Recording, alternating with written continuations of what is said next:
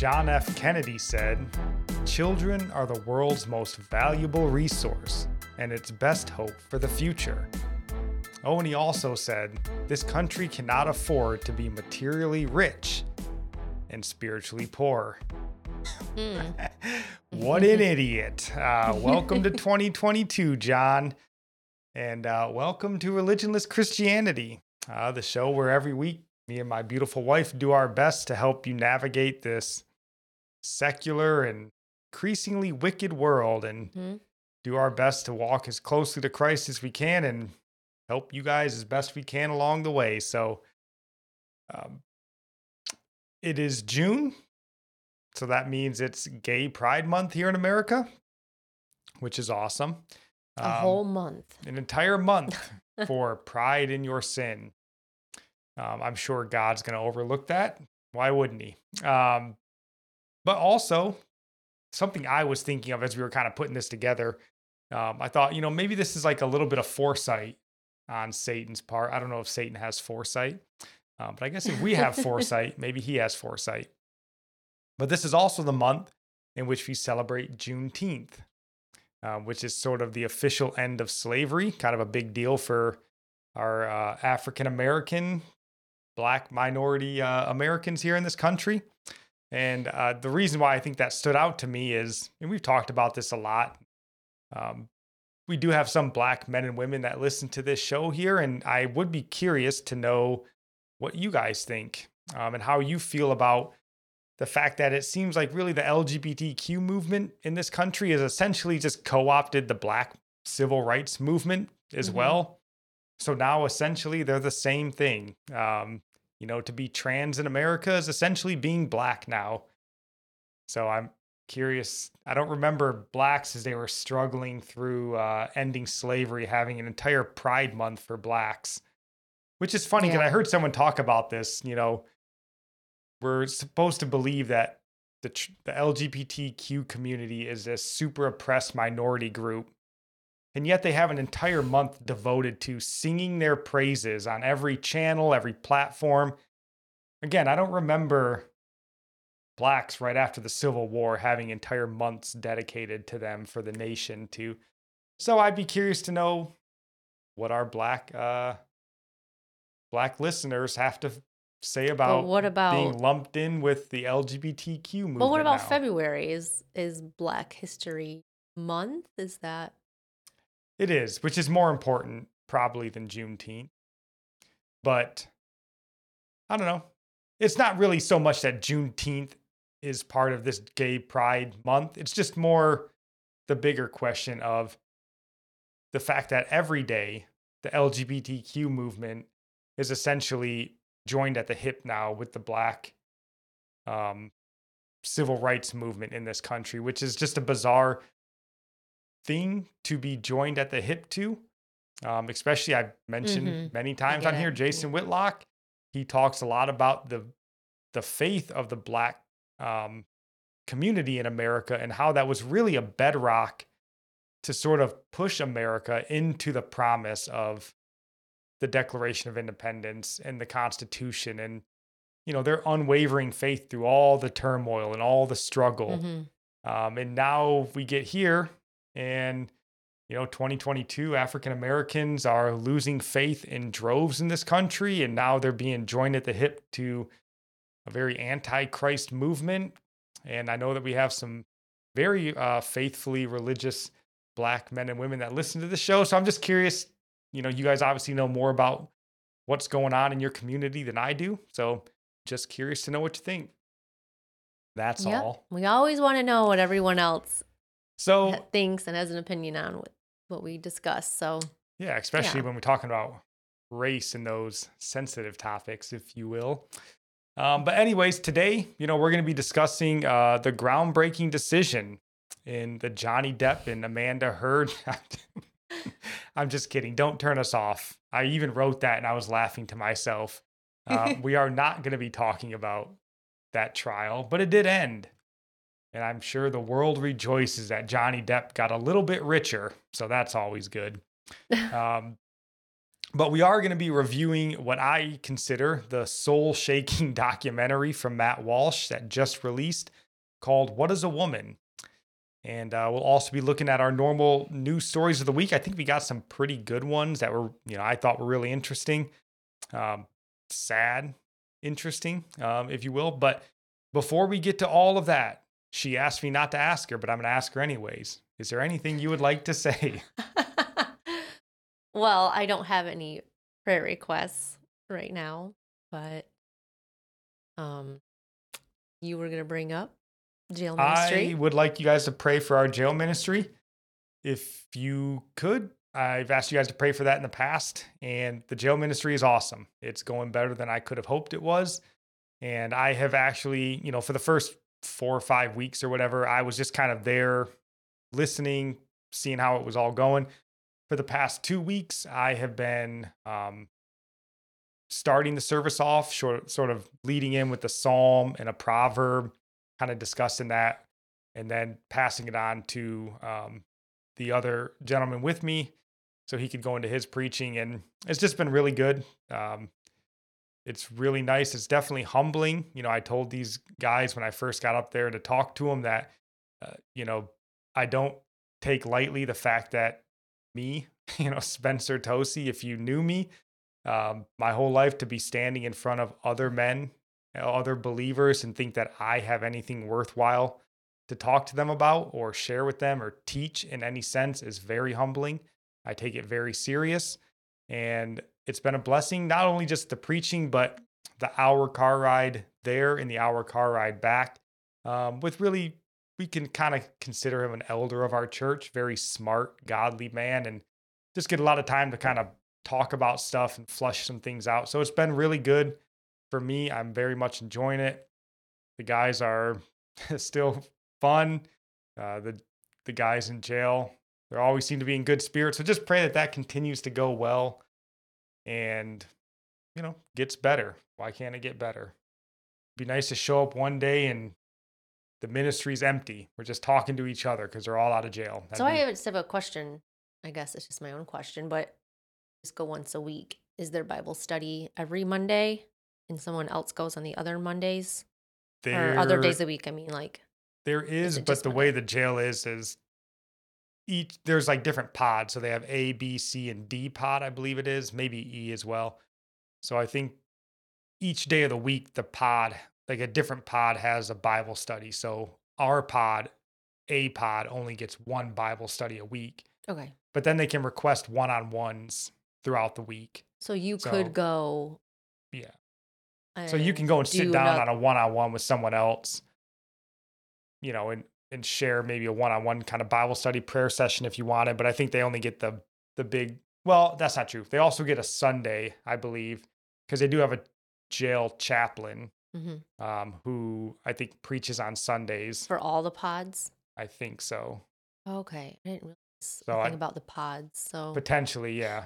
Well, that's better because that means there are more people going to different Bible studies. It's just your pod, you have that number of people show up. Yeah. So you don't know how many people show up to the other Bible study for the other pod. I don't know. So you are just assigned to that one. Someone else. You can't do more than one pod. You may be able to. I don't know about that oh. necessarily. Um, again, I'm not terribly engrossed in it, but yeah, we just do our one pod. I think there's five other pods, and wow. and the chapel on a Sunday. So they get a lot of church, which is good. That's good.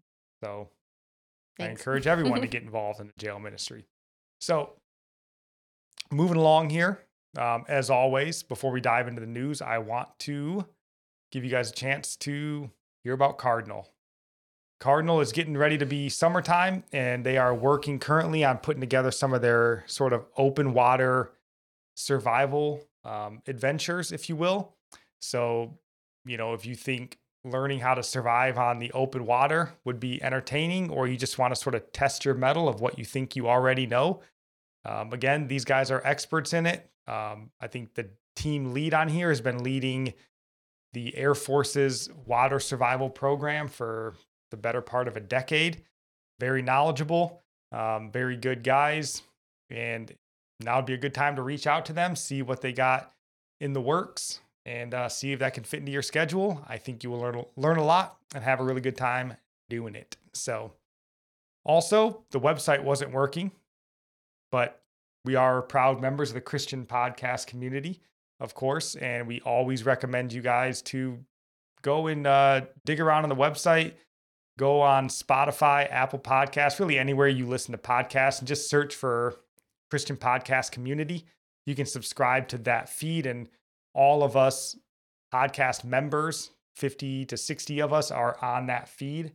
Mm. And you can just search different shows and you know, there's, I've mentioned before, there's a lot of really good voices, a lot of smart, godly men and women that have worthwhile things to say. It's just because our lives are governed by algorithms. And, mm-hmm. you know, so that's why when you go to Spotify, all you're going to see is, you know, NPR and Joe Rogan and these sort of. Yeah, who they're promoting. Yeah, yeah, the big names, right? But there's a lot of really smart, really good podcasts, really uplifting, you know, talks on all aspects of religion. Like we talked about, they're not denomination specific. So there's something for you. Give them a look. If you find something you like, subscribe, follow, like, leave a review, and all that good stuff. They would appreciate it, and so would we. all right. All of that's out of the way. Now it's time for our uh, trek through the valley of the shadow of death as we take a look at our news of the week. And this week, the first story that we have here is uh, if you want to read this headline, honey. Uh, watch uh, man disguised as old lady smears cake on Mona Lisa painting. You want to just read these funny first headline. two? Yeah, it's pretty funny. Okay, the highlights part. Yeah. Okay uh, art lovers visiting the famous Louvre. Is that how you pronounce it? Uh, the Louvre. Yeah, it was funny. Uh, sorry, we'll kind of cut back to this a minute, but I was listening to a a news report on this, and they go, "I'm pretty. I've always called it the Louvre. That's what I've always." And she was like, "At the world famous Louvre Museum," and I was like, "That's not right." Louvre. I'm pretty sure it's the Louvre. If we're wrong, let us know in the comments. Okay. Anywho, the R is silent. Yeah. Okay art lovers visiting the famous Louvre. Did I get it right? The Louvre. the yep. Louvre Museum in Paris were in for a shock on Sunday as a man dressed as an old woman jumped out of a wheelchair and smeared cake on Leonardo da Vinci's famous Mona Lisa painting. The video of the act has now been widely circulated on social media. Uh, so the man disguised as a wheelchair bound old lady jumped out and tried to break the bulletproof glass barrier around the painting. When he was unable to break the glass, he promptly smeared cake on it in order to cover the painting. He was by then tackled by the museum's security. He also sprinkled roses before he was knocked to the ground by security. I don't know what the roses mean. Is it like No, this guy is insane. He looks like um, a teenager. Oh, that's loud. Um, I couldn't. Yeah, so this idiot, excuse me if that's rude for you, but he's an idiot. So this guy gets up, you know, he's dressed as, in a wheelchair, which I guess allowed him to get closer to the painting mm. than anybody else, I suppose. I don't know why that matters if you're in a wheelchair, but apparently, yeah, he got close to the the Mona Lisa and he jumps up and he tries to punch it. Probably was not aware that it's covered in bulletproof glass. So I'm sure his hand does not feel oh, great man. now. So he punches it. And then for whatever reason, he has a pie with him. A cake? Like, yeah, it's a cake that he basically like smashes. So he probably snuck that in. I'm sure you can't have food in there. No, he smashes this cake on the bulletproof glass. And then as they're dragging him off, he says, some people are trying to destroy the earth. Think of the earth. So he did this for the earth, we're told. What? And the reason why this story, I mentioned it at all, because it's idiotic. This guy's an idiot. Kudos to the Louvre Museum for taking care of their painting. I don't see anything worthwhile in the Mona Lisa, never have, but it's a very valuable painting, a big piece of world history, Leonardo da Vinci and all of that stuff. But what struck me about this is just a sense that our world is losing a grasp on reality. And this guy, I think, highlights that really well. Not that there's not always been kooks and nut jobs, but these things are everywhere.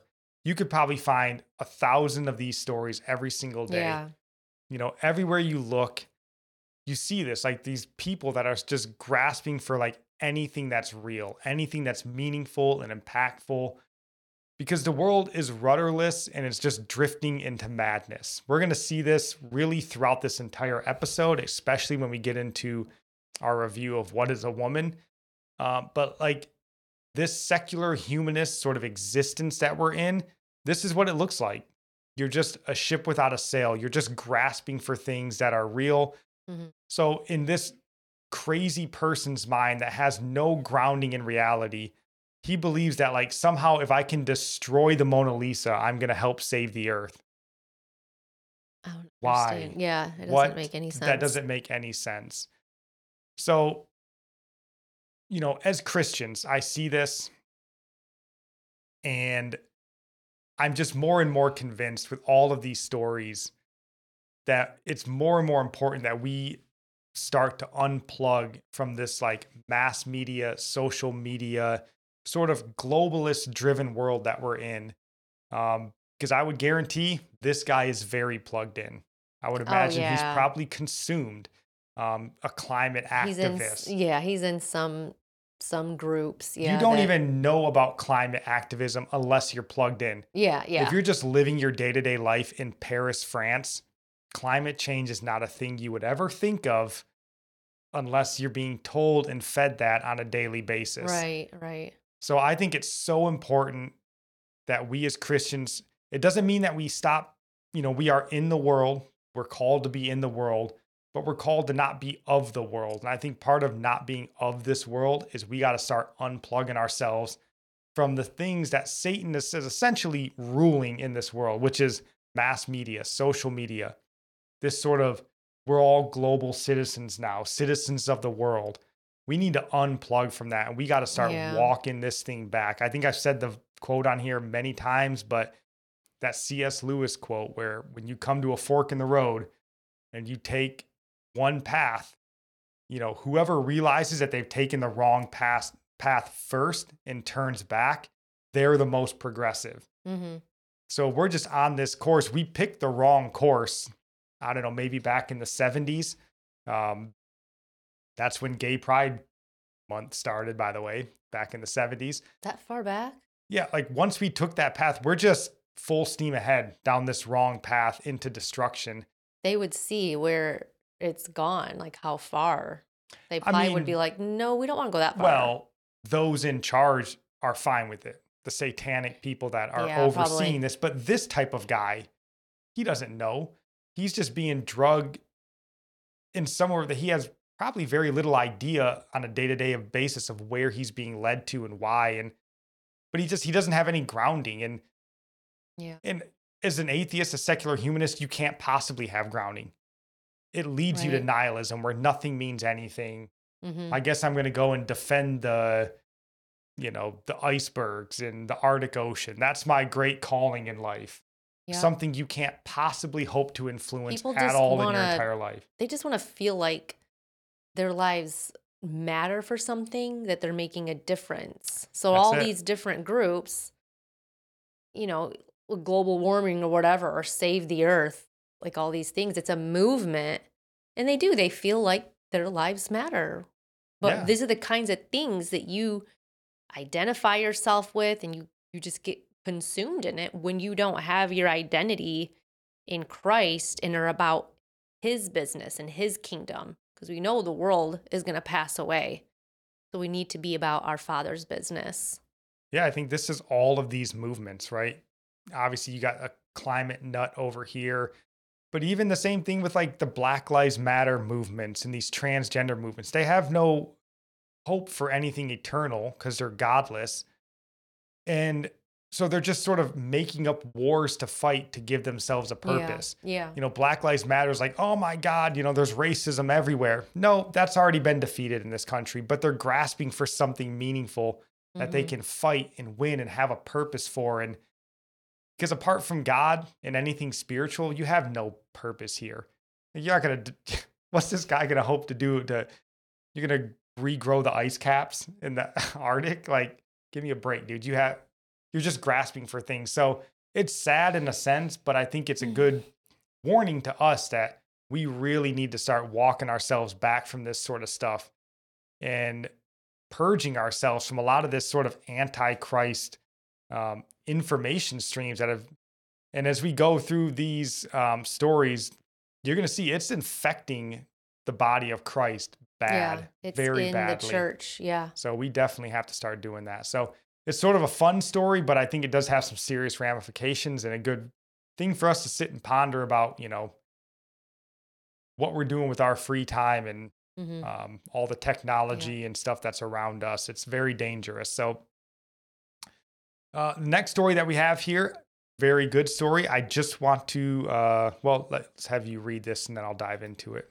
Just want to read that headline. Virginia passes law defining religion as including outward expression, not just belief. Then read like these three. Uh, Virginia's Republican Governor Glenn Youngkin has signed a law that legally defines religion as including actions and expressions, not just personal belief, which is viewed as a win by religious liberty advocates. Known as House Bill 1063, the legislation defines the word religion as meaning any outward expression of religious faith, including adherence to religious dressing and grooming practices and the carrying or display of religious items or symbols. Youngkin spokesperson Macaulay Porter told the Christian Post in a statement Tuesday that the legislation is a modest step to advance religious liberty in Virginia. Yep. And one last little thing here it does say down here Virginia law uh, forbids discrimination on the basis of religion in multiple contexts, yet fails to define the actual term religion, which can leave Virginians vulnerable to hostile reactions to expressions of their faith, said Baylor in a statement. So that's kind of why they wanted to define it. And mm. I kind of wanted to highlight this just because we discussed Governor Youngkin when he was elected. We talked about him briefly and we were skeptical. You know, we were like, ah, kind of a rich Virginian is probably just going to be another kind of, you know, RINO as they call him, a do nothing kind of a politician. But I just wanted to give him kudos because it seems like to this point, um, he's been pretty good. You know, I think when as soon as he got into office, he banned CRT from being taught in public schools, which is That's awesome. Really good. um, good for our our kids there in Virginia. But then now he's taken this step to really support faith. And you know, I don't know all that this law really does, but I think it's important, you know, as this country and this world continues to be, you know, be hostile towards the religious people out here. Um, you know, we've we've got to sort of prompt our politicians to start doing stuff like this when they're in our camp, which it sounds like Governor Youngkin is a religious man. Um, we really have to be prodding them to get these laws in place to sort of protect us. Um, yeah. So I think this is good news, and I think it deserves to be applauded. We'll have his Twitter handle down in the show notes. You can go drop him a, a thank you. Um, continue to fight the fight because um, I think this is how we take our country back. You know, mm-hmm. we're all prone to sort of get fixated on the big national political stories, presidents and Senate races. Mm-hmm. But the local state elections, like this is where we can really fight these fights and win the battles. Yeah. Um, we're doing this down here in Florida and praise God for Go- uh, Governor DeSantis. But so here we got Governor Youngkin up in a pretty progressive area in mm-hmm. Virginia. Mm-hmm. Right. So um, kudos to him on that. I'm sure there's more than just these two men that are out there fighting. So if you got a good governor in your um, in your state, a good state house, state senate, anything like that, and they're actually fighting these battles against the satanic, you know, Marxist globalist agenda out there, let them know that you support them and urge them to continue f- to fight harder um, that you have their back. Because if we don't tell them that we support them, you know, I'm sure they're getting bombarded day in and day out with probably some of the most vile, hateful things you can imagine.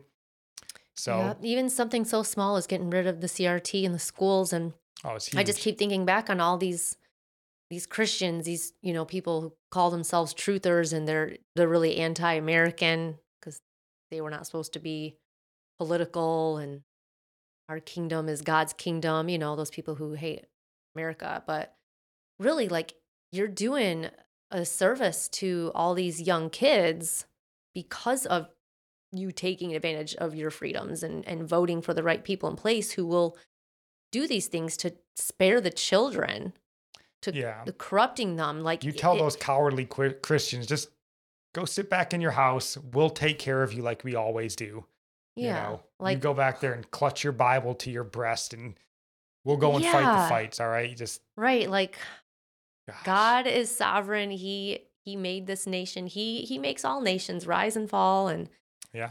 And yeah, it's if you can do good for others through a freedom. We don't love our freedoms because it's for us, it's for others, for the good of others. Yeah, I mean, we've talked about it before in Jeremiah where he tells us to, you know, pray for the well-being of the land that you're in because that's where we get our well-being. Yeah. So we should be active to make this the best place that it can be for us because yeah. this is where we get our well-being. There's mm-hmm. nowhere else for us to go, right? We've got to fight the fights here so that we can have the best possible life here. You can't just give up and be like, oh, well, I guess whenever the Lord comes back. No, we still have kids that got to grow up in this world. And yeah, the whole argument for. is that when things get bad, that's when, and when the church is persecuted, that's when the gospel really, you know, grow, well, the gospel goes forth. More people will call on Jesus in times it of does. persecution, but we don't it isn't necessary. Yeah, it doesn't have to be that way. Right. It doesn't no one says that like you can't cry out to God until your life's completely fallen apart. Yeah. That's just human nature. But we can change it. Yeah. So, yeah, keep fighting. And then always, you know, there's a tweet down here from one of the state senators or whatever that doesn't like Governor Youngkin and you can tell she's upset that he dared to do something like this. And she even curses in her own Twitter hand or, uh, yeah, whatever her tag down there. So I thought, you know, anytime you got the satanic left angry at you, you're probably doing something right. So keep it up, Governor Youngkin. Um, and then this next story, just saw it right before I, we were coming up here, and I thought it's worth mentioning. Um, this one here from the Christian Post as well. Do you want to read that? It says M.I.A. embraces Christianity after Vision of Christ, risks losing progressive fans. Jesus is real. Yep. Okay, I didn't know who MIA. I don't either, is. but it says she's apparently a popular mainstream artist. M.I.A. says she became a born again Christian after having a vision of Jesus Christ and it's something she's proud of, even if it may cost her uh, her career. You want to mm. just read that paragraph? So since then, my head has been in a totally different place. Being a Tam- Tamil. Yeah, I think that's I her that like Hindu Indian oh, background, okay. maybe. I don't know. Yeah. So it says being a Tamil and being a Hindu. I was very comfortable that I'd arrived finding myself which is, I think, going to be weird for America to process. She told Lowe of her divine vision. But I had a vision and I saw the vision of Jesus Christ. Yep. So I thought this was neat. Now, obviously, I can't speak for MIA. I don't know what she necessarily means by saying, I'm comfortable that I arrived finding myself. Like, if maybe she's saying, Well, I saw this vision, that's good enough for me, I'm saved now again, I, I can't necessarily speak on her eternal spiritual state, but I would say if that's as far as you got with it, a bit risky. But why this is interesting is there's an opening. Mm-hmm. She may very well have been, because I think this happened a little while ago. She had a vision in 2017. So now we're finding out years later. So I don't know where her faith walk has gone. Right. But there's an opening, right?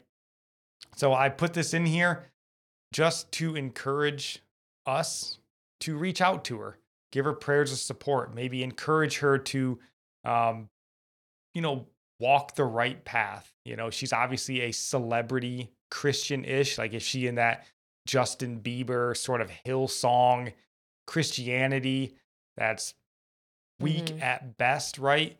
So, uh, just make sure, you know, to make sure that her faith is solid. And if she's going awry, maybe help steer her back. So her Twitter handle will as well be down in the show notes. I just thought it was neat. Somebody who's at least professing Christ, we should always be supportive of that um, until yeah. they, you know, prove themselves untrustworthy, I guess. But I have no reason to necessarily doubt her other than you know the story you're like eh, i mean that's great you had a vision of christ and he's gotten you this far but right but in five years people are, are watching the bible how is your you know prayer life all these sorts of things so you know just encourage you maybe send mm-hmm. a, a tweet her way a prayer her way um, let her know that she's got people in her corner because that's a neat story i like hearing mm-hmm. these um, tired of hearing about people walking away from christ rather start reading about more stories of them coming to find christ so yeah um, but this was the main story that I really wanted to talk about this week in the news because it was shocking, as the headline says. If you want to read that. Shocking survey finds only half of evangelical pastors hold biblical worldview. Think about that. Half of evangelical pastors. Um, do you want to just read these three paragraphs? Once considered the denomination of scriptural truth bearers, evangelical Christians might be in jeopardy of losing their theological reputation. In what researchers described as a shocking find, a new report from the Cultural Research Center, CRC, at Arizona Christian University indicated just over half of all U.S. pastors of evangelical churches, 51%, have a biblical worldview. This study, released Tuesday, builds on an earlier report from CRC's American Worldview Inventory 2022, which showed that just 37% of Christian pastors bring a biblical worldview with them to their pulpits. Insane. Absolutely insane stats. Um, mm. Survey is jaw dropping, I think. So I was just wondering they claim is it that they claim to have a biblical worldview or some say they do, but we would judge they don't?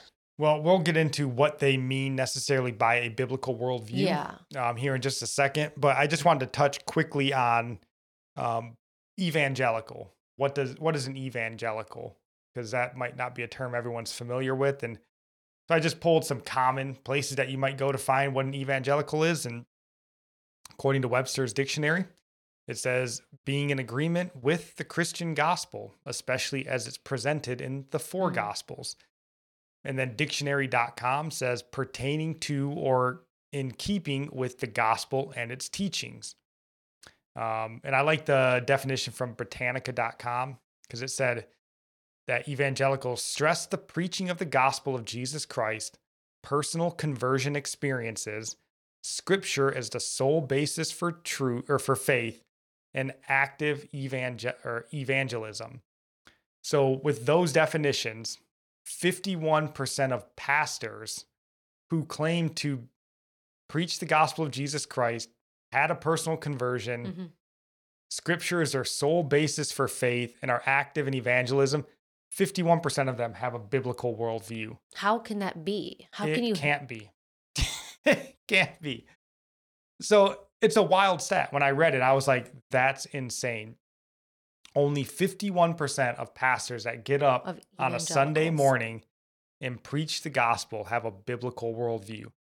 So, like you said, you might be going, okay, well, what do they mean, right? What is a biblical worldview then? Because maybe they just got some weird idea of what a biblical worldview is. Maybe it's like an evangelical pastor has a son who takes over the church. He just no, it's an evangelical I mean, they're taking, church. He has well, I think the idea is the pastors are claiming themselves to be evangelical. That's how they're identifying. So, what yeah. is a biblical worldview? And the survey was done by um, Arizona Christian University, I believe.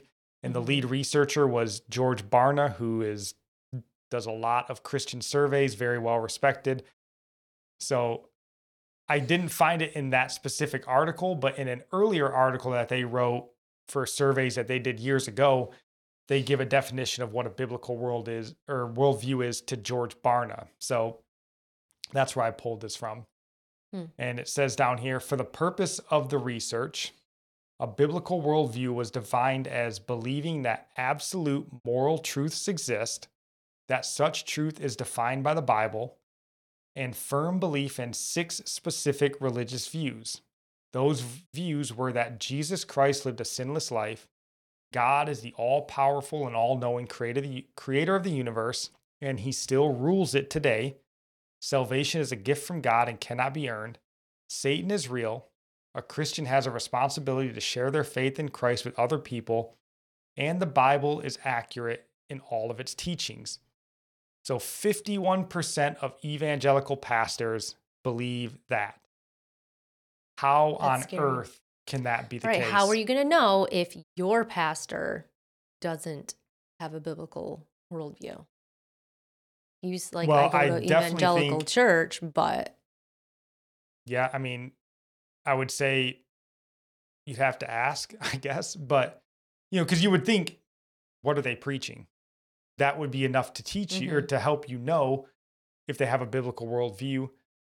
But apparently not if these people are still in the church in the church and you know when i saw that the first thing that i thought of was well that tells me that we are basically 49% over our capacity for how many preachers that we need in this country because we have 49% of people that we don't need to be preachers if they don't hold to a biblical worldview mm-hmm. and we mm-hmm. talked about this a little bit last week with the southern baptist convention how you know they had 47,000 churches but like since 2000 they have planted 6,000 new churches in this country mm. all while losing 2 million members um so there's churches everywhere right as far as the eye can see every strip mall's got a church in it and every street corner's got a church in it and they're all filled these pulpits with people who claim to be pastors but they don't actually fully believe the book that they claim to be teaching from yeah that's a big problem. And it's not just evangelical pastors. That's a big headline here. But the article goes on um, to say, let me see if I can find it here. Because um, it gets worse than that. Like, that's actually the best part of the article. It says um, 57% of pastors leading non denominational and independent churches held a biblical worldview. And that's like the big win for them 57%. Um, 48% of pastors of Baptist churches hold a biblical worldview. How is that possible? And then, no, sorry, this was the big win. Southern Baptist Convention churches, 78% hold biblical worldviews. And that's supposed to be the big win. Hey, look, three fourths of those guys actually believe in the Bible and it influences the way they see the world. That's terrible. Um, and this is 2022. This is 2022. And then all the way down here, uh, where does it say it?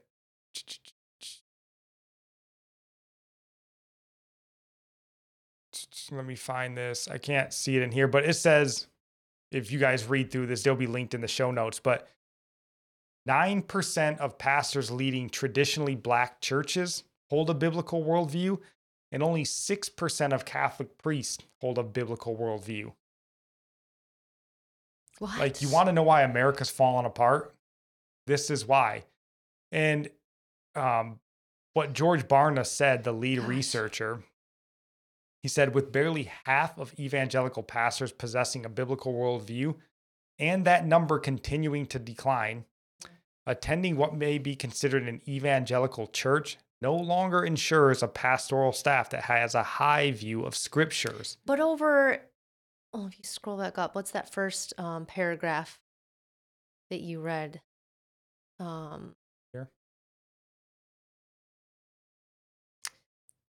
that they believe all of scripture is accurate. That can't be true. It can't be. They that can't be a true definition of an evangelical then. Or the people who claim to be evangelical. Well, they don't. They don't claim not. that. They don't believe all of Scripture is accurate. Right. I don't know how you can have a biblical, like, yeah, I mean, if you believe that all of scripture is accurate, I think that you have to have a biblical worldview if that's the Yeah, case. yeah. Yeah. So they, if you ask them, is all Scripture, you know, inspired by God, profitable for teaching, correcting, all that? Um, they would have to say no. Well, yeah, and they did. I mean, apparently in this survey, they were like, nah, I That's don't where they get. They just said no. I don't believe that. I guess. I mean, I didn't read the actual So survey, okay. but you know, you look at these, and we talked about an article previously um, where you pair this with the fact that only six percent of America has a biblical worldview, Right? Yeah. which, again, if you only have thirty percent of the pastors that actually believe in a biblical worldview, then of course the congregants going aren't going to believe in a biblical worldview because they're not being taught a biblical worldview. hmm So I was like, we've got pastors that don't believe in the Bible that are teaching the Bible to a congregation that don't believe in the Bible. Like this nation's done. like, you know, we're dead as a great nation, certainly, but a free nation, most likely, if we even hang on at all. Like, if we just have another, like, this nation is not special then.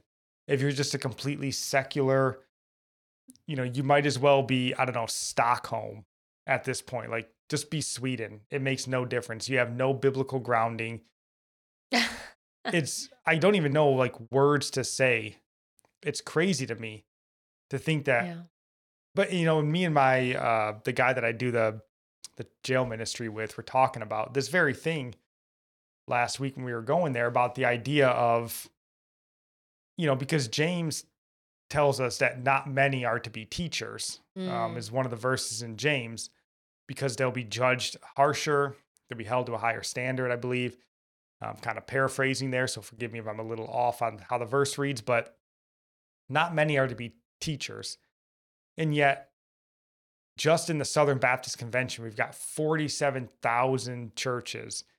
And that's how many Catholic churches and how many Baptist, you know, evangelical, non denominational. You're talking about millions and millions of pastors, people who claim to be pastors, yet don't believe the word of God to be true in all aspects, the Bible to be true and inspired in all aspects. That's a lot of people that they're leading astray. Yeah, think so you wonder why we have a completely feckless and worthless Christian base in this country. That really the idea of being a Christian is like, I'm nice to people, I'm a Christian. No, being nice to people is that's not being a Christian. And Like- that's what Voddie calls the eleventh commandment: "Thou shalt be nice." Yeah, thou shalt be nice. No, you should walk in love, but that doesn't mean you just overlook sins and offenses. That's not being Christian like. You know, Matthew 28, I think verse 20, I've been talking about a lot this week. Jesus tells them to, uh, you know, preach the gospel. That's the Great Commission. But then in verse 20, he tells them to teach them to observe all of my commands. Mm-hmm. Who in the Christian world is teaching everybody around them to observe all of God's commands? That's what's not happening, and that's the part that offends Christians because they're like, "Oh no, I'm covered by grace," and they're not teaching them how to walk holy. And if you bring up holiness, they're like, "I'm "Not called to be holy." No, God's grace. You know, I'm holy in His eyes, but I don't have to live holy. I don't have to strive for anything because that's works-based. That's legalism. No, They that is call it cheap legalism. grace. That is Yeah. what Dietrich Bonhoeffer would call cheap grace. Our Lord died and paid a very heavy price for us. And the idea that, oh, thank goodness Jesus did all that hard work so I can just do whatever I want and get to heaven. That's what do you grace. think God gives you the Holy Spirit for? Like, what's the point in Him filling us with His Holy Spirit, convicting us of sin? Like, nobody wants to be convicted of sin. Then, then you're just rejecting the Holy Spirit.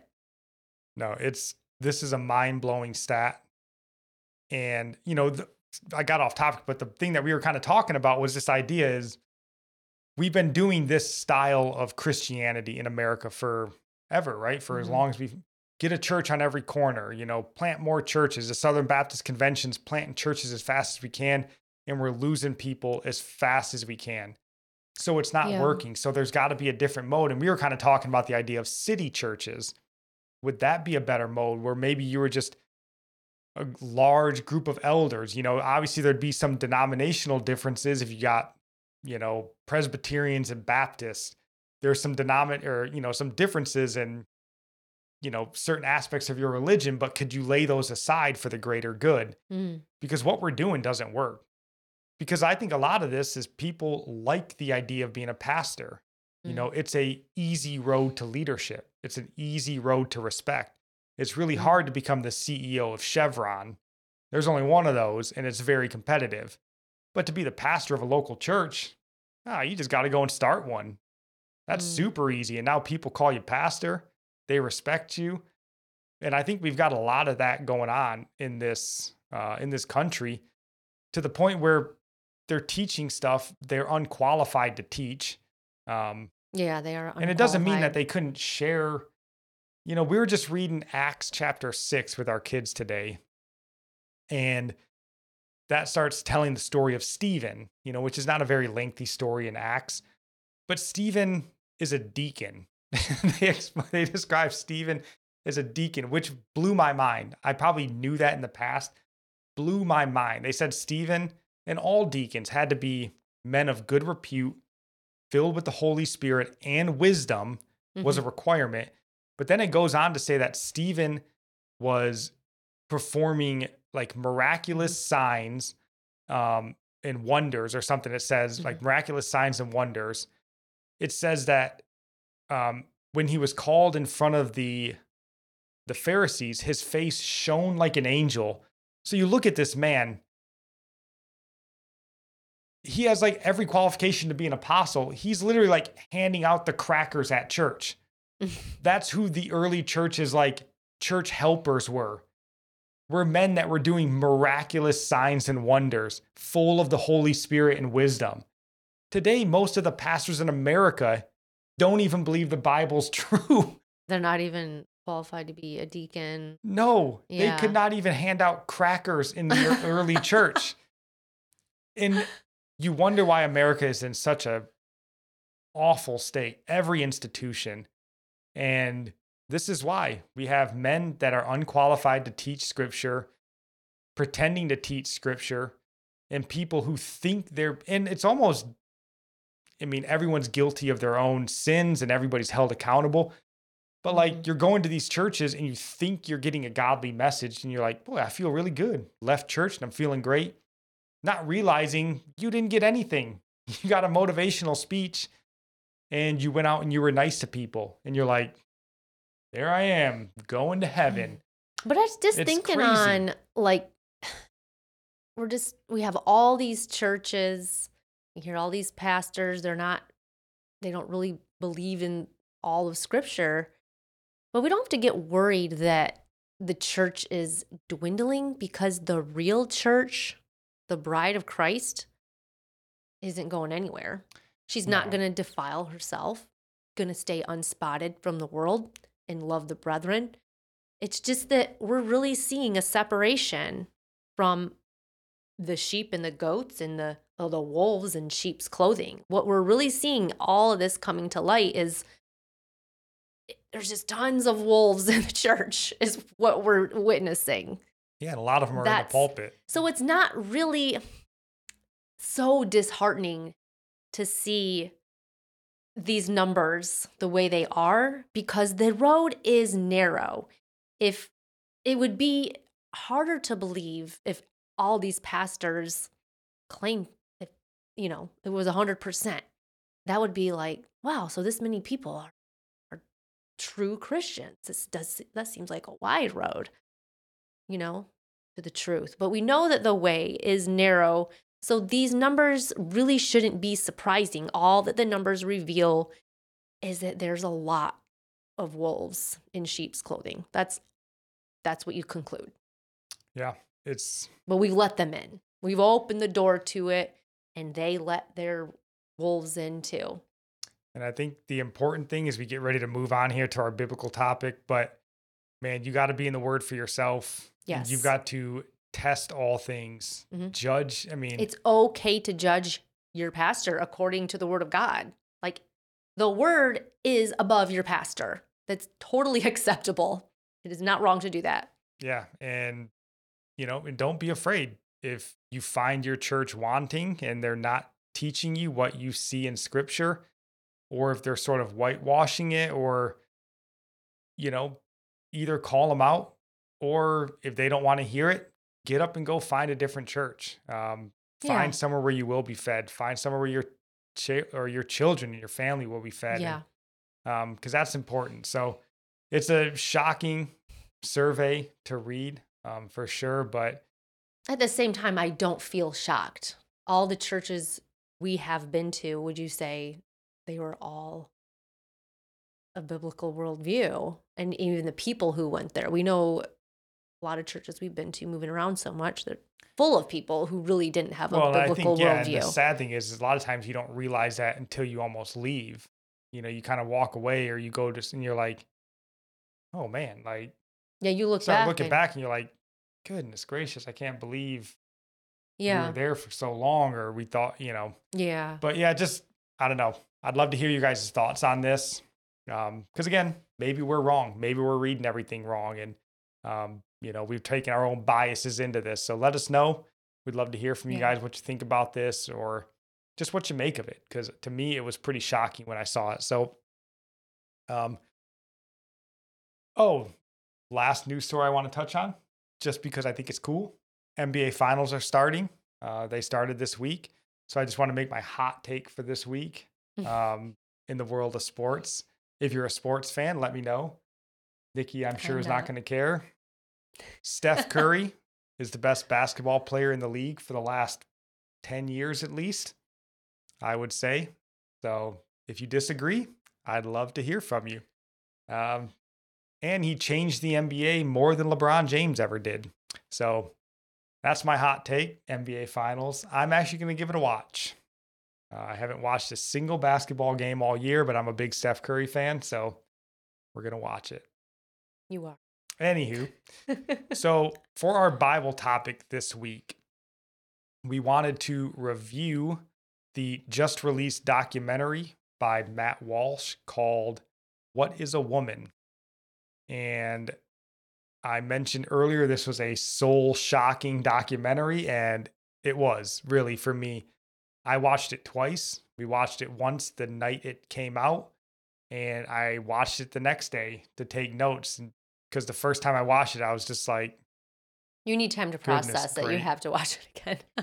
Yeah. So, really good documentary. Um, unfortunately, and this documentary is going to be our sermon recommendation for this week as well. Unfortunately, it's only available on the Daily Wire, which you have to be a monthly subscriber in order to watch. So, you can get a monthly subscription, I believe, for $14 a month. So, you know, we encourage you to watch it. I think it's good to know what we're up against um, what Mhm. Satan's cohorts are doing to us and our children. But it is pricey. It's not just a simple YouTube video this week, but still highly encourage it. So, all I did, I just kind of took down some notes, kind of like we did with um, 2000 Mules, just things that stuck out to me that we could kind of talk about. Not going to belabor them too terribly long, I hope, but just our thoughts because it was such a jarring documentary to watch and really well done. I think if anybody is unfamiliar with Matt Walsh, he does a lot sort of in a Christian vein. You know, he's still sort of a political commentator, conservative commentator, but he does work a little bit more in the religious vein than a lot of conservative commentators. Um, we've appreciated some of his stuff that he's done in Mhm. the past. He seems to be really unafraid to kind of, you know, poke Satan in the chest with some of the stuff he's doing. And this documentary was absolutely that. So I did the super scientific again and just wrote it down on an old dirty I need to notebook. It does have some coffee stains on it. So we'll just get started with kind of your overall thought. What did you really think of the documentary as a whole since you've sort of watched it twice Hmm. almost? I think it's very accurate just of what the kind of people we've come across like the people who he interviewed, you know, that are on the side of transgenderism. Like we've come across those people. I have some family members like that, but like on Facebook, whatever, social media, you get some of the same answers, um, vague definitions. Like he brought up that circ- circular definitions. There's no, there is no absolute truth, which we've talked, brought that up a lot. That's what's wrong. There is no absolute truth. There's no higher authority that sets, uh, that has defined things already. So they can't even like comprehend it. Just like, what? No, this is what it means. And it's circular. And that's just everything he, it was, it was stuff we already knew, but it just kind of like shined more light on it on how broad of an Yeah, issue I mean, this some is. of the overall stuff is probably stuff we we really knew. He does dive into the weeds a lot here, and uncovers a lot of uh, things that I thought were really interesting. But yeah, I mean, so the idea of the documentary, right, is he's trying to get an answer to this question: What is a woman? So he goes through a lot of doctors, a lot of professors, a lot of you know transgendered activists, and asking them this question without getting a real answer like Nikki said, a lot of the circular definitions. And, you know, there's one college professor, a doctor in there that gives him the whole, well, a woman is a woman. yeah. And he's like, okay, but what is that? So um, that's the question he's trying to answer. And, you know, you mentioned that we've dealt with these kind of people and it's kind of these vague and, but I just thought, you know, because when you watch it, I thought one of the attacks is probably going to be on, well, he talked to these people. You're right. These people were idiots or these people are the crazy people. But I don't think that's true. I think they're crazy because they were we heard what they had to say. Like I think if they weren't exposed in this documentary, they Mm. would be the experts, right? That people would reference because they're one one was a a doctor of gender studies at a university. They had pediatricians. They had the the uh, I think he said at the time the world's lead leading um, vaginoplasty surgeon.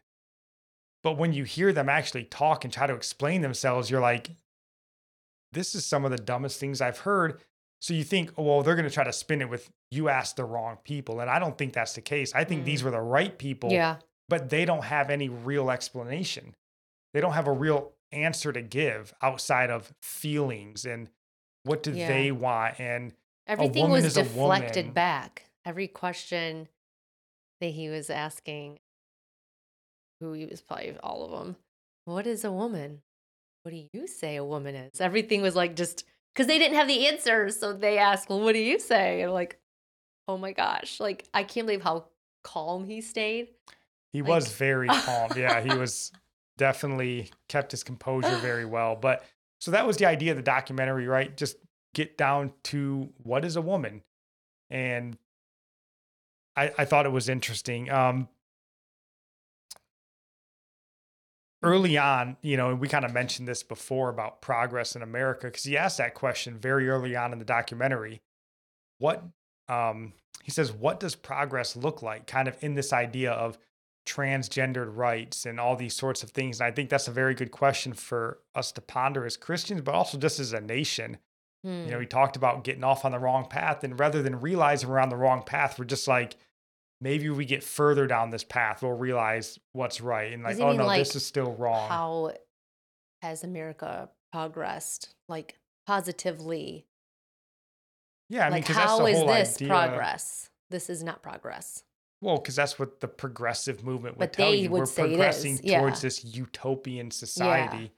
Um, which I couldn't help but watch this, and then you attach this to the last two years of COVID, and I'm like, this has all got to be tied to a depopulation agenda. Like, I really think so. the only thing that makes sense is like just get all these people to cut their genitals off and take these, you know, Get puberty all these blockers, kids on, yeah, all these and then hormone in a generation or two, we'll thin the world's population by a billion or two, and then it'll be great. Like, Because a lot we of never people, had to kill a single person. right? Just think know. of all the ways, just through abortion, and then women who have abortions, they might not be able to conceive again, and all these young kids with the hormone blockers and stuff, that'll probably mess them up from being able to procreate too. And then just the whole family unit being attacked, really. Yeah. Well, so the first person that he kind of goes and interviews, if you mm. remember, is the surgeon, the world's le- leading Mm-hmm. uh, vaginal plasty surgeon, who I guess turned out to be a transgendered woman, so a Mhm. man Mm-hmm. that has transitioned into a woman. I think I understand what it means now, the terms, because I, I was like, no well, what were they originally? Whatever they say they are is what they were trans, tr- whatever, yeah. So a trans woman was a man. was a man. a yes. trans man was a woman. Transgender woman is not the same as a woman. But it's funny because she corrects him right away. I think that was her where he says trans woman and she goes woman. He's like, okay, sure, Oh, yeah. woman. So, um, it's a woman. no, I'm sorry. So that was the second woman that he um, interviewed. Sorry, the first one that he interviewed was kind of a quick part of the show, but it was this girl named or guy I still don't know, Gert Comfrey. That was a feminist psychologist, the family planning. Remember her? the one that Him. was like just all calm. Yeah, she was super like creepy calm. Um, so she was like a feminist psychol like psychologist, family. She planner. affirmed children in their identity. But she said a statement early on, and this has always bothered me. It doesn't just bother me in this conversation, but he asks her, What is a woman? And I think she was a woman, she was a trans man, I believe is what it was. I don't know. But she says, um, I'm not a woman, so I can't answer that.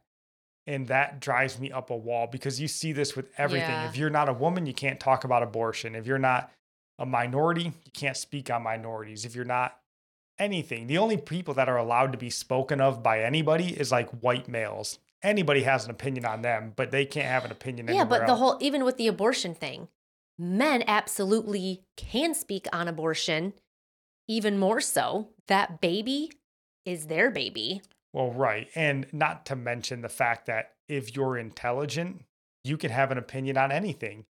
As Yeah. long, you know, just because I'm not a woman doesn't mean I can't go, well, a woman is an adult human female. Oh, how do you know you don't, you're not a, Well, what do you mean you can't have a definition on it? well, Like, he asked that gay guy on the street, like, "What is a woman?" And he said, "Well, I don't know. I'm not a woman. I don't know." yeah, you hear this multiple times in there. Well, I'm not a woman, so I, Well- I don't know. Only well, a he woman can know that. He goes, "Well, are are you a cat? Can you define a cat?" Like walks away.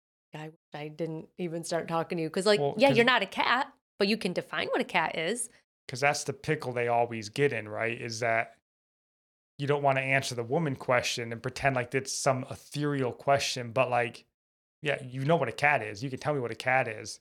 But then also, how can you transition into a woman if you don't know what a woman is? Yeah, I had that thought watching Yeah. it. Like, if a woman is just a nothing, then like you're transitioning from a man into a nothing. Why not just stay a man and say you're a woman? right. So really, right. what you're saying is, I want boobs. and a so whatever your idea of a woman is, yeah, whatever you you're trying to look like, that's your definition of a woman. But then you say you don't know what a woman is. It's it's just so confusing. Like it just shows that they don't know or they do know, but they don't know how to explain it intelligently or admit how foolish they are. nobody can explain it intelligently. Um, but so the second person that they interviewed was the surgeon. Um, her name was Marcy Bowers, I believe. She was the uh, the world's leading, you know, surgeon or whatever. And the one point that she really brought up that, and again, this is a documentary. We all know that it's designed to tell a certain message. So you go into it understanding that, but I still think it conveyed the right message and it made sense to me.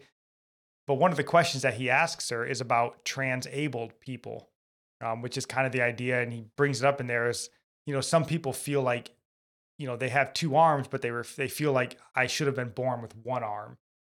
And so he's like, so if somebody goes in and wants to have one of their arms cut off, like, what do you think about that? And the surgeon who does all the transgendered surgery, um, she tells him that that's a mental diagnosis. Like the guy has a mental problem if that's what they think. And then she goes so far as to go, that's a little bit kooky. So I don't know if she was trying to prod him because then he asks her, he's like, You don't see any sort of like irony with this. And she's like, No. And you, I don't know how you can say a guy who thinks he's a girl is completely wildly different and more understandable than a guy that goes, I don't think I should have my arm. It doesn't just fit my body. And These people know that that that argument that he brought up was right. Yeah, I felt like she was just a liar yeah, and she, she knew everything. But again, probably doing very well for herself. She's transgendered herself, or he is. I yeah. don't know what her and sex she said the youngest, The youngest person to have the surgery done was 16. 16. I'm sure that's younger. Like you can, I don't know, you can like tell when people are lying. Like, oh, they're probably 15. Close enough. Yeah, 16 like, years old to have a life altering decision done on them is wicked, I feel like. evil. But yeah, so yeah. she says that. Um yeah, I mean, she didn't really have anything worthwhile, I felt like. She was very interesting to listen to. All of these people I highly encourage you to watch this documentary. It's good to sort of stare Satan in the eyes and sort of see who you're dealing with because their ideas are stupid. Um, the transgendered idea, not to say that, and one of the psychiatrists does talk about gender dysphoria and it's an awful disease. I think she even makes note that mm, yeah. one in 30,000 to one in 110,000 mm-hmm. have gender dysphoria. And she's like, it's really bad. Um, but she's like, that's not what we're dealing with here in mm-hmm. 2020, 2022 America. It's not gender dysphoria, it's something different, mm-hmm. which we've talked about. It's social contagion. It's yes. social influence that's leading people it's here. It's something weird. Like people want to like cut themselves to feel something, to feel alive, to feel real. I think it's something like that on another level. They're doing something to their body. They're trying to I don't know the word is for it, but people do weird things to themselves. Like they get crazy piercings and all over their body. Like people have been doing weird things or getting horns in their head and yeah. Like being something besides what God created you to be. Well, and they even and bring on accepted. one of the transgendered people later in the, the show who claims that they're like a furry that they're like a wolf spirit, something or other. Like mm-hmm. they're a transgendered woman. So they were a man, but they're a wolf.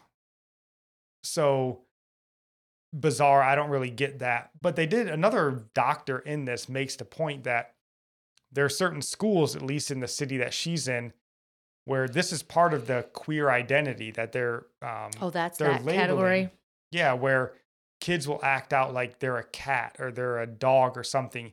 And teachers in these schools aren't allowed to correct them because that's part of a queer identity. So, but if you're a cat, what's the point in being in school? You can't can't be a cat and have a human mind and retain information. Well, and this was the first big point, kind of, because he interviews a couple of people on the street you know, and it's always the same answer. And one takeaway I had from this was like New York, at least New York City and California are just hellscapes. I wouldn't wish my worst enemy to live in those cities. Because he's interviewing these people and they all give like the same answer. And he's like, What if I told you I want to be a woman or something? And you can just see them all looking. He's a tall man with a beard. Yeah. And they're like, Yeah, whatever you know, you can do whatever you want. And I just thought we're so pathetic in this country. Like people don't even want to think. They don't even want to offer up real opinions. Like we're just so lazy that it's just like, whatever, dude, do whatever. It's like you can't get mad or you can't get mad at these people who go into schools and shoot up kids. Cause maybe to that person, those their reality is different than your reality. Maybe they weren't children in their mind. The, Oh, everybody's well. like, whatever's your reality, your truth is your truth. How can you judge anybody for doing any wrong then? Well, that's absolutely. An atheist has no way of telling you that the school shooter did something wrong. The atheist has no ability to tell you transgenderism is right or wrong. These are just things that are. Now, they can tell you, I don't like when school shooters happen, but that can't tell you that that's wrong because it's just a chemical process that your brain doesn't have and their brain does. So, yeah, atheists can't tell you anything's right or wrong. These are just the vain imaginations the scripture talks about. Like God giving people up to these reprobate minds, and this is Well, what we have to live amongst. Like, God, don't leave us here with all these people. well, and that's why I thought we need to unplug from this because, like, we're just surrounded by people, and I'm sure we're maybe all guilty of this at different Don't times. call them people. You know, you might get thrown in jail for if you're saying in Canada, something you true. will. We'll touch on that, but like they, you just get the idea. Like they don't even want to think. Like, dude, just tell me whatever, and I'll say it's okay. yeah. Instead of being like, because that's one of the big points Matt Walsh keeps driving home in this, and I love the point because they keep asking him multiple times, "Why do you care?" Yeah. Why do you care if somebody says they want to be a man or a woman? What does it matter to you? And he just keeps saying, I want to know the truth. Like there is a reality that I want to live in and I want to know the truth. That's all that matters. Like not at the end of the day, if you want to be a, a man or a woman and change your sex, and this is just for me, Spencer speaking. Personally, I think it's sinful and wrong, but I'm not going to throw you in jail for that but also I don't want to walk around and pretend and have to pretend like, no, that is a woman. That no, because I'm talking lies now. Yeah. I want to be able to speak the truth. You still go and live your Yeah. way. And again, this is maybe why I'm glad with the Governor Youngkin thing, because now as a Christian in Virginia, I can walk around and be like, hey man, uh, transgenderism and homosexuality is a sin. I just want you to know that. I love you, but that's a sin. Yeah. And not be thrown in jail like you would you be in can't be thrown in jail for that with this idea that your truth is different than my truth your reality is different than my reality so if your reality is that i'm a woman and i think i'm a man why would you get in trouble for believing your own reality I, we're not told that we you have to like join into my reality and agree with it if you're in your own like what's your truth is your truth what's mine is mine. Why would someone be wrong for believing their own reality? That doesn't make sense. I like the pronoun thing too, like, but that's not my reality. I'm not calling you those pronouns because my realities and my truth is different. And we have to respect each other's own reality and truth. Well, I think the problem is when you're grounded in any sort of truth, it sort of puts an end to all of the lies. And we're sort of surrounded by lies on all fronts. Um, you know, communism is a utopia, is a lie. You know, abortion rights are women's rights, is a lie. Transgenderism is a lie. Um, all of this sort of stuff. So the second you start questioning one and you start determining that there is a grounded, like objective truth to this area, then that means, again, like, because now you're taking it beyond the natural into the supernatural. There is a moral law. So you almost have to tear them down on every front. You can't have any truth, or else all the lies fall apart. Right. So that's why we're basically attacked on every front, I think, because they can't allow any sort of moral truth, objective truth to stand, or else their whole sort of charade falls apart. Yep. And it's wicked. Um, one of the guys in there, he's a, well, one of the women that has transitioned into a man. Um, forgive me, I'm doing my best to not lie and like call the women men, but man, it just gets jumbled in your brain. Um, and he's advocating, she's advocating for, you know, against this. Like she's telling you, I transitioned at 42. Right. Um, 42. and she makes the case. She's like, all this news and people telling me all this stuff. She's like, I bought into it at 42. And she was like, your kids don't stand a chance. mm-hmm. They've got doctors and not just like, I mean, some of the women they talk to are pediatricians. This is who your kid goes to when they're feeling bad and they make them feel better. Like they trust them. And now one of the pediatricians, she looks like a wicked woman. Um, works for Planned Parenthood, so you know she is. Um, but he asked her, you know, when do you give children this gender affirming care? And she goes, whenever they feel they're ready. You're like, so, and she even makes note that infants, in her mind, infants can determine gender. And kids from a very young age can be uncomfortable with their assigned gender. So, in her mind, assigned. you can be a young five year old and walk in and go, I'm ready to be a girl and if I'm a boy. And she's helping them along that path. That's an evil woman. Um, but he even brought woman. up the whole like, well, kids believe in Santa Claus. And she's like, yeah, he's real in their mind. Like, it's all about, like, she never said, no, she Santa's seemed not real. like pure like, evil. He's real to them, though. Every, oh, she was very, very but yeah, creepy. I think just the idea that people are completely comfortable in this world not thinking. Um, Is this your notes on this side too? Yeah, we're not going to get to all of oh, these because wow. I have a lot of notes written down here. I really encourage you guys to go and and watch this movie. I think it's really good. Um, let me see if there's anybody on here. We kind of talked about the goofy college professor. He was awful. Um, but let me see. I mean, who's the one that got all upset just about bringing up the word truth? They got uncomfortable. Yeah, the college professor got uh, upset with him about bringing up the word truth because it was like confrontational or something like tell that. It was like demonic. Like just hearing the word truth like jarred him. And it would, right? Because Satan is the father of lies. The truth is not in him. So when you start speaking truth, or even that's going to offend them because yep. they live in a world of untruth. So when you start standing on truth, which is why I thought it was so good with Matt Walsh. I think one of the most powerful points in the whole documentary, he goes on Dr. Phil with mm-hmm. these couple of transgendered folks. And then a doctor from Kent State, which shame on Kent State for even letting that person out of the, the college, I guess, to embarrass the entire university. But he makes that point because they ask him, like, why is this important to you? And he tells them, he's like, I love kids. I care about them. I care about the truth. I care about reality. And there's like a split second of a look on this teacher's face when she looks up and she gets like wants to lash out and she's like i love kids too and yeah. she's like super ang- it was dark but i yeah. thought it was a really powerful moment so um this episode's running longer than we we got to stop saying that as long as it's less than two hours be thankful um we talked about this before it was amazing when we first started the podcast we would like work as hard as we could to put together like a 20 minute episode and then we'd get done and we're like, ah, oh, it's only 19 minutes.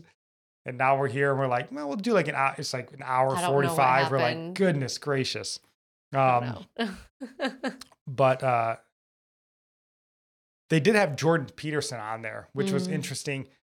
And I don't know how most Christians feel about Jordan Peterson. I'm a very big fan of Jordan Peterson because I like his mindset. Mm-hmm. Um, because he's I don't think he's necessarily a Christian yet. If he is, I think he's still working through a lot.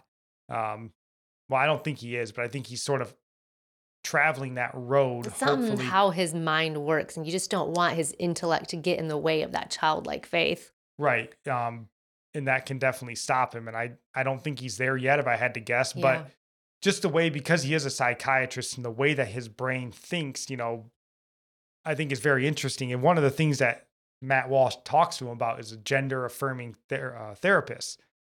And Jordan Peterson stops him and he's like, There is no such thing as a gender affirming therapist. He's like, Gender affirmation is not a thing a therapist does. Like, and he basically makes the point that, like, we don't affirm you in your bad ideas as a therapist. Our goal is to work you to like and we don't even affirm anything right our goal is to help you get to the root of these issues yeah the things you bring up to a therapist are problems you want out of. It'd be like, saying, I'm a murder affirming therapist. Well, he's got murderous tendencies. So I just kind of help him work those right. out and kill people. Well, no, you're not a good therapist then. And that's essentially what these gender affirming yeah. therapists claim to be. Um, but yeah, so we can go through a lot. I wrote down a couple of like more highlight points here that I just want to talk about. What this documentary mm-hmm. I think exposes, because we could go on this documentary for another two hours probably, but you watch the whole thing. And when I got done with it, kind of the thought that I had, because they touch a lot on in schools and the college campuses and these different places. And they even make note of where this came about from. They mentioned two doctors in specific and sort of the work that they did which was horrific, you know, barbaric work as far as it sounds in the documentary. I don't know. I didn't study them myself. Are you bringing up about that twin? No, they have some oh. horrific stories in there. You guys will have to watch. But I just had the idea that like we're allowing monsters to tell us how to raise and care for our kids. These doctors that are basically satanic. They'll do anything for the advancement of their science. I mean, they talk about some of these doctors in here that sexually abuse young kids down to the age of like one to advance their research and mm. just the most god awful things you can think of. And we just allow these people to be like an expert that we learn from. And then we put these perverts in charge of our elementary school kids to care for them and groom them in these sexually immoral lifestyles. And then we send them to college so they can be further confused and groomed by these more educated perverts. And we have a generation now of completely lost, thoughtless, truthless, wandering souls with no grasp on reality. Grasp and it's it, what they've right. been driving them to for their entire life. And I heard a podcaster talking about this, um, the Steve Deace show, Dace, I think it is. Um, and he was making a point about paganism. I was telling you about this, and I think it was just kind of more of a rough point. But you know, back in the pagan religion days, you know, even these pagan believers, right? Like when they would go to battle and stuff, they would take young boys out to the front lines as like their sex toys while they were at war, and they would sacrifice these slave kids and whatever to these pagan gods. But he made the point, like as barbaric as they were, they still had an understanding of between your kid and my kid. They didn't take their kid out to sexually assault them. They didn't throw their kid into the fire for the pagan god. They took your kid. It was barbaric, yes, and evil and all of that. But they still understood a difference between my family and everybody else. This is why those who are in charge of YouTube, created YouTube, don't let their kids watch it. Yeah, they don't let their kids on the social media. Um, but like for us, we're in a society now where like parents want the right to kill their own children through abortion.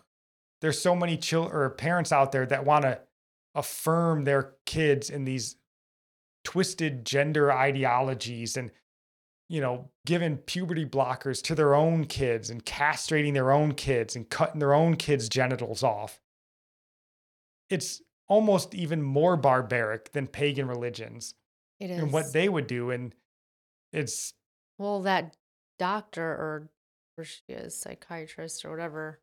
I don't know which one, but she was saying that these kids that come in and want to have the surgery done, um, they're already um, suicidal. They've already harmed themselves, and then the statistic that they're actually more likely to commit suicide after they have the surgery done but she said that they use like emotional manipulation on the parents to get them to consent because they they tell the parents the child needs to have the surgery done or else they're going to hurt themselves so if you have a son they'll say like would you rather have a dead son or yeah would you rather have a, a, a live daughter or a dead son yeah, yeah like even would as long as you have them, they're going to be a daughter now to you, but at least they're alive, but they're actually more likely to commit suicide, is the truth. And they don't tell the parents that. Which this documentary does sort of go into and show that that's really not the case because, you know, we talked about that 42 year old um, trans uh, woman, man, and she makes note in there that yeah. the highest suicide rate, I think, like per capita in the nation is um, the transgendered person seven to 10 years post surgery. Um, So what they think, you know, ultimately is going to be their sort of salvation and finding this new identity, ultimately seven to 10 years down the road leads them to the highest suicide rate in Mhm. the country. So it doesn't, I mean, obviously we know all sin leads to death. This one actually physical death in a lot of cases, which is terribly sad. But Mm-hmm. yeah, it's just, man, we have, and it's such an uphill battle. I mean, these kids in a lot of respects are already dealing with, you know, mental problems, demonic influences. But then you get around these people that are all supposed to be the ones caring for you and loving loving on you and protecting you, but they're really the most insidious ones steering you into this death cult of transgenderism essentially. Yeah, I It's was really thinking Sad. with this idea of them using the the emotional manipulation scenario we're kind of like that in our culture with um preaching the gospel um we want to love people in their sin because we're afraid to upset the relationship or hurt the relationship so we'll we'll love them right to hell instead of hurting them with the truth about sin and with the gospel um, I think that's kind of the same tactic. You know what I mean? Yeah, I mean that's you know, I've called it that walk in love Christianity where you'll just hold someone's hand all the way to hell and be like, I was doing good. And I mean, and I don't, you know, I don't want to be too harsh. I've never dealt with this with my own kid. And, you know, I pray that God would heal the hearts of whoever's had to deal with this. I mean, I can't imagine a more awful feeling as a parent to have to make these decisions. Kid that wants to kill themselves and transgendered, Like, I wonder what this um, the numbers are for like Christian families versus non-Christian families where the children go through Yeah, with their sure. surgery. Well, one of the things, kind of just going back here before we end the episode, he takes a trip to Nairobi, which was really funny. Um, he goes to Nairobi and he interviews a tribe. I think it was called like the, uh, uh, let me see if I have the name here. Uh, it was like the Maasai tribe, I think is what it was. And he goes and sort of interviews these Nairobi Maasai tribe elders and stuff about sort of transgenderism. They don't even know what it is. And it's funny, he's asked them questions. They're like laughing and they're like, no, like transgender, it doesn't exist here. That's not a real thing. Um, but one of the points that one of the elders made, I think, when he asked him, you know, can a, I think he said, like, can a man be a woman? Or can a man transgender or transition into a woman or something? He asks him. And the guy says, no, there's something wrong with that person, or there's something wrong with their family, is the point that he makes. And this is a tribe where transgenderism doesn't exist, but he still knows that if that's something you're trying to do, there's something wrong with you and probably your family as well. And I don't think that's terribly inaccurate. Probably not 100%, but I think it's probably pretty close. And Mhm, that was really interesting to see them because it made me think of just really America, you know, because he talks about it a couple times in the documentary that this transgenderism thing is really a Western phenomenon. And I thought, you know, in Nairobi, they don't really have prosperity and technology, and they're really too busy to focus on this. And in America, we have so much prosperity, so much technology, and people have money and just nothing to do. They're not even working for it.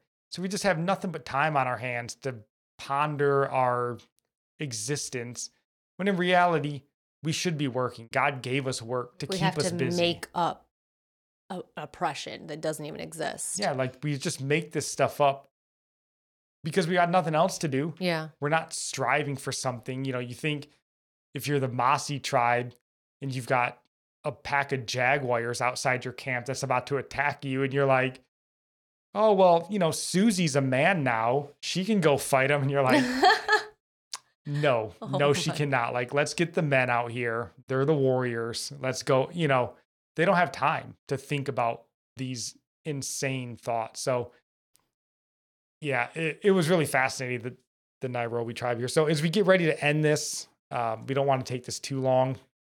Do you have any final thoughts just about? We'll just stick to the documentary in general. Or oh, just on this. yeah, No, just I mean, there's a lot to say about it. Uh, like I said, we could go on, but yeah, if you guys watched it, um, yeah, let us know. Let us know your thoughts on it. to discuss it more and any other statistics or um, any other things to bring to it that maybe weren't in the documentary we could add to. Yeah, I mean, this won't be the last time we talk about transgenderism and youth. And just my takeaways, um, you know, I think he highlights this, and we've talked about it plenty of times in the past. This is a social contagion. Um, social mm-hmm. media, mass media, this sort of stuff is driving kids, I think, insane mm-hmm. in a lot of respects. And I think we'd be foolish to think that we aren't also being influenced. Again, we need to unplug or unplug and unplug our children as well. Um, I think schools are becoming a war zone for our kids, uh, especially if you live in some of these more liberal places. I would urge you dearly, please consider getting your kids out of school and homeschooling them at the very least get them into a Christian school, but best case, get them home with you. Find a way to get them home with you and homeschool them. I think that's going to be mm-hmm. a major catalyst in saving the next uh-huh. generation. Um, is raising them at home, and um, yeah, you'd rather have them be home and you're not. I mean, unless they're too young, of course, but like they're safer at home without you there as long as they don't have free access to the internet. But then they are I mean, all the teachers that are around at school, just because there's adults around doesn't mean they're not being influenced. No, and, and there's nobody... good teachers out there for sure, not throwing them all under the bus, but I just think you can't roll the dice. You can't risk it. Uh, as bad as schools are getting now, man, you got to get them home. And it's not even necessarily the school's fault. It's they're doing what they're told. They're good little soldiers marching to that satanic drum they're subject to the politicians and the whims of these people. Get them at home if you can. And that's really yeah. the last thought that I have here. Canada's a god awful country. Uh, they touch on Canada a little bit here. Canada is not a free country. It's not close to America. And then you tie that to what ha- else happened this week with their uh, prime minister basically banning handgun sales and imports into the country pray for Canada, but man, you kind of get what you get, right? When that's what you elect and that's the worldview you want to have. So, Canada, praying for you. Sounds like an awful place. So, anything else? Pray for all these kids. Pray for the kids, yeah. pray for the parents, pray for this country.